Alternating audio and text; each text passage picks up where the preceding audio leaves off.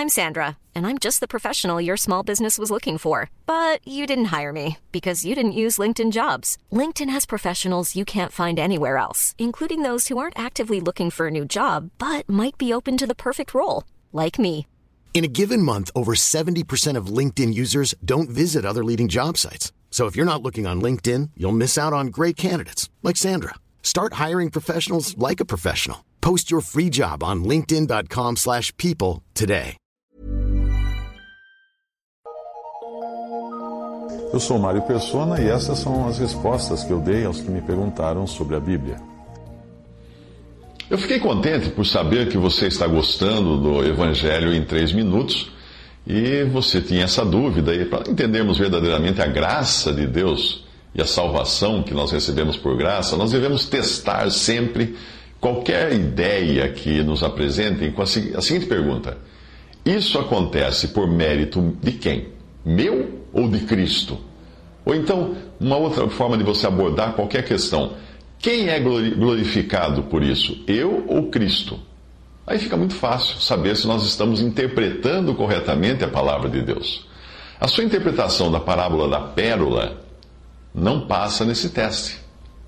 Por quê? Porque se nós fizermos as perguntas que eu, que eu fiz, uh, quem é glorificado nisso? Uh, eu ou Cristo? Ou isso acontece por mérito de quem? Por meu mérito ou mérito de Cristo? Então a parábola da pérola, a interpretação da parábola da pérola que você mandou para mim, não passa no teste. Porque se nós fizermos essas perguntas, a resposta apontará que nós somos os merecedores do crédito e da glória, porque nós conseguimos algo. Eu creio que ao dizer o reino dos céus é semelhante a, o Senhor Jesus esteja querendo colocar ênfase no protagonista da parábola, isto é, naquele que irá executar algum tipo de ação, seja ela boa ou ruim. Na parábola do joio e do trigo, o homem que semeia é o próprio Jesus. E o campo é o mundo, onde há joio e trigo, que são pessoas, diferentes classes de pessoas. A parábola diz que o reino dos céus é semelhante ao homem que semeia. Portanto, Jesus é o princípio ativo na, palavra, na parábola e a sua ação é positiva, ele semeia. Na parábola do grão de mostarda é dito que o reino dos céus é semelhante ao grão de mostarda que o homem, pegando nele, semeou no seu campo.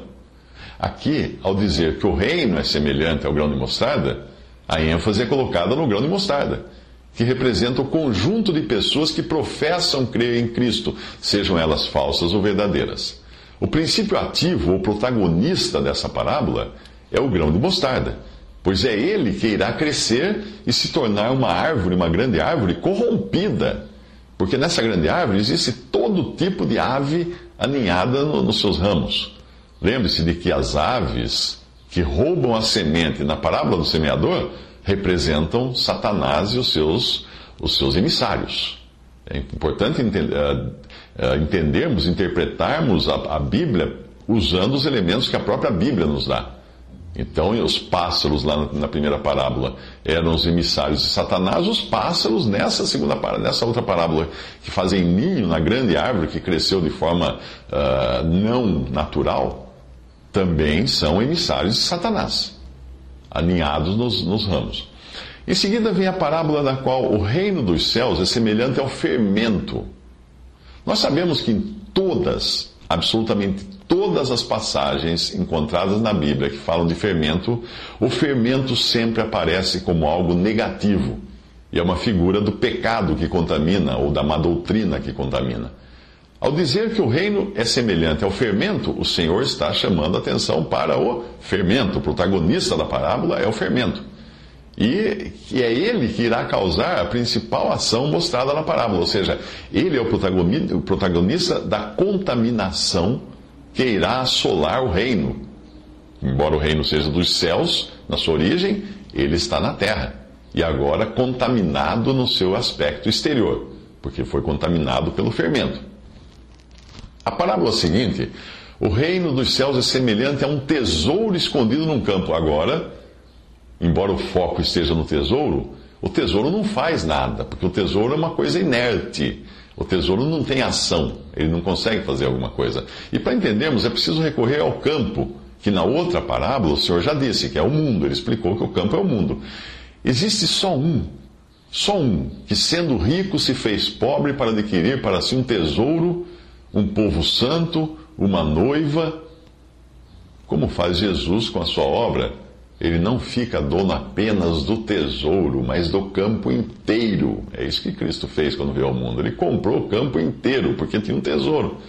Seria estranho inverter isso, como fazem alguns, alguns comentaristas da Bíblia, e considerar que o tesouro é Jesus e que nós somos os que vendemos tudo para ficarmos com Ele. Como assim? Aí a salvação seria por obra nossa, e nós estaríamos dizendo que Jesus não tem a sua origem no céu, mas no mundo, porque o tesouro está enterrado no mundo. Não tem nada a ver. Na parábola seguinte, o reino dos céus é semelhante ao homem e agora o foco é colocado nesse homem que encontra uma pérola, vende tudo que tem para comprar essa pérola. Alegar que a pérola é Jesus e que nós vendemos tudo para ter a Jesus é negar a graça de Deus. Quem somos nós? Quem nós temos para vender para ficar com Cristo? Nada. Nós nada tínhamos para dar a Deus em troca de Cristo. Segundo, se, se assim fosse, se nós tivéssemos vendido tudo para ficar com a pérola, a glória seria nossa de termos adquirido Cristo. Mas o inverso, sim, esse faz sentido, faz todo sentido. Ele, sendo rico, se fez pobre para comprar a pérola. E a pérola é o conjunto formado por todos os salvos. Uma pérola não tem fim, não tem começo, ela é perfeita, é uma esfera perfeita. Outra forma de nós enxergarmos essas duas parábolas é nós enxergarmos o tesouro como Israel redimido e a pérola como a igreja redimida. Também é uma maneira correta, que pode ser interpretado assim também. Agora, o reino dos céus é semelhante a uma rede lançada no mar, o que vem em seguida. Isso coloca o foco na rede, porque a ideia aqui é de separação, é algo que a rede faz. Rede separa uma coisa da outra. Não se trata do Senhor vindo buscar a igreja no arrebatamento, porque isso ele fará pessoalmente. Mas aqui trata-se dos anjos separando maus e justos. E aí nós vamos entender que ele está falando da inauguração do reino milenial de Cristo na terra no final da grande tribulação. Não tem nada a ver com a igreja isso. É quando ele virá, os anjos virão, esse trabalho dos anjos será feito entre os vivos que restarem da grande tribulação, separando os bons dos maus.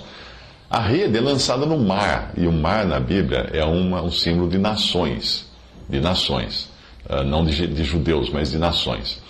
A sua interpretação de que a pérola seria o próprio reino e tudo o que ela, ele representa para nós, como salvação, paz, amor de Deus, vida eterna, etc., não passa no teste da harmonia com as outras parábolas, porque a mesma expressão, o reino dos céus é semelhante a, foi usada para o próprio Senhor, o semeador, foi usada para o grão de mostarda, foi usada para o fermento, foi usada para o tesouro e novamente para o homem na parábola das pérolas. Todos esses aspectos, bons e ruins do reino dos céus, uh, são examinados de diferentes ângulos. Um bom exemplo de como entender esse conjunto é pensar naquela lenda dos cegos descrevendo um elefante. Lembra daquela historinha? Pois é, um dos cegos tocou na barriga do elefante e disse que o elefante era como um grande navio. O outro cego colocou sua mão na tromba do elefante e falou: Não, o elefante é como uma serpente. Aí o outro pegou na perna do elefante e disse: Não, vocês estão enganados, o elefante é como uma árvore, um tronco de árvore. Aí o outro pegou naquela pequena cauda do elefante e falou: Não, vocês estão todos enganados. O elefante não passa de um pincel.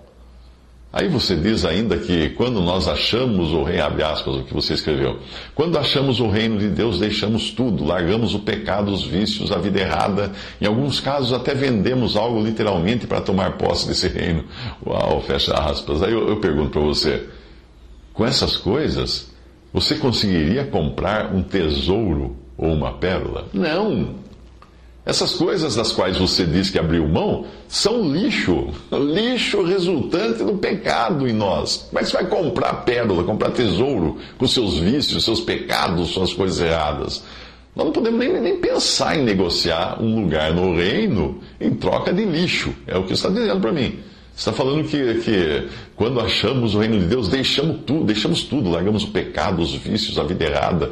E você está querendo trocar o reino de Deus pela, pelo pecado, lixo e vida errada? É lixo. Romanos 7,18 diz: Porque eu sei que em mim, isto é, na minha carne, não habita bem algum. Como é que você acha que você vai comprar alguma coisa com esse nenhum bem que habita em você?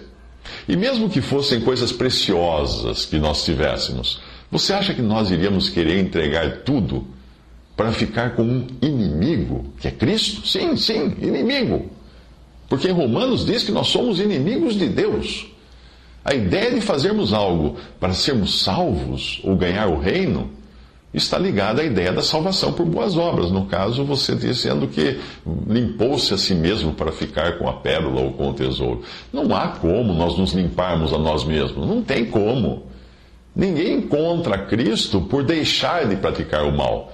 Mas nós deixamos de praticar o mal depois de termos sido salvos por Ele.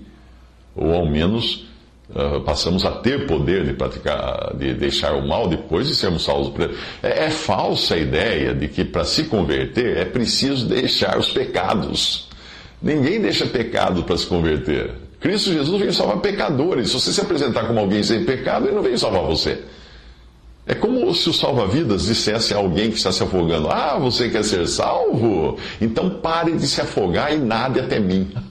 como? Eu estou afogando. Lembre-se de que a Bíblia não é a nosso respeito, ela não fala de nós, ela sempre fala de Jesus. Se alguém fez alguma coisa de bom na Bíblia, esse alguém é sempre Cristo. Se alguém deu tudo o que tinha de valor para nos comprar, foi só Ele, e Ele só, só Cristo. E é por isso que no céu os redimidos não cantam em louvor de si mesmos, por supostamente terem deixado isso ou aquilo para ficar com Cristo. Eles cantam em louvor do Cordeiro, que deu sua vida para comprar para si povos de todas as tribos, raças e nações.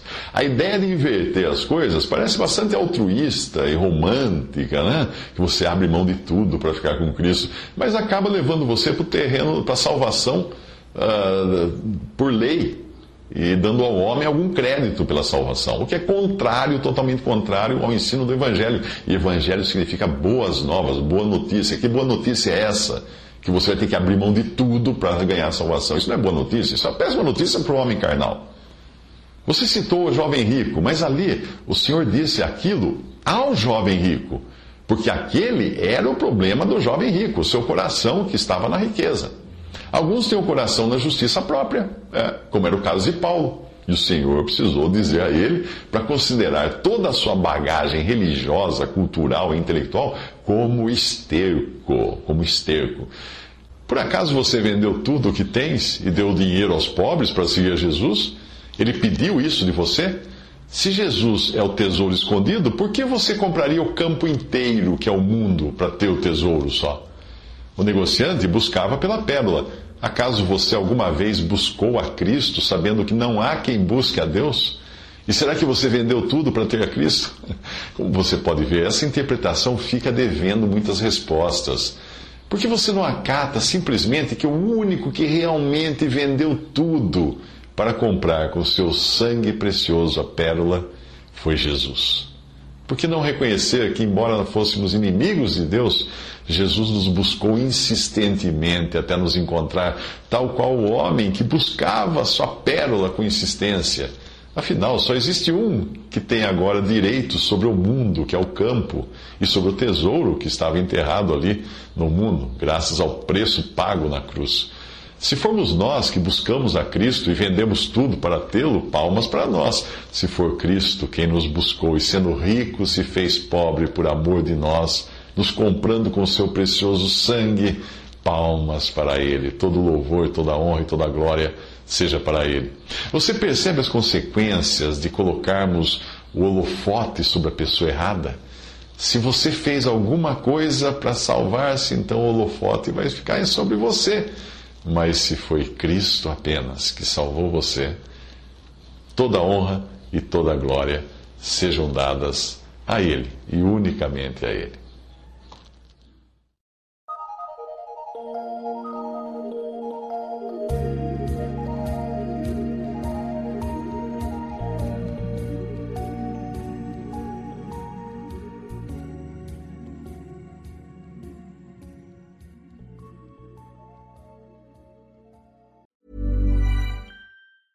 Hi, I'm Daniel, founder of Pretty Litter. Did you know cats tend to hide symptoms of sickness and pain? I learned this the hard way after losing my cat, Gingy. So I created Pretty Litter, a health monitoring litter that helps detect early signs of illness by changing colors, saving you money and potentially your cat's life. Pretty Litter is veterinarian developed, and it's the easiest way to keep tabs on your fur baby's health right at home. Go to prettylitter.com and use code ACAST for 20% off your first order and a free cat toy. Terms and conditions apply. See site for details.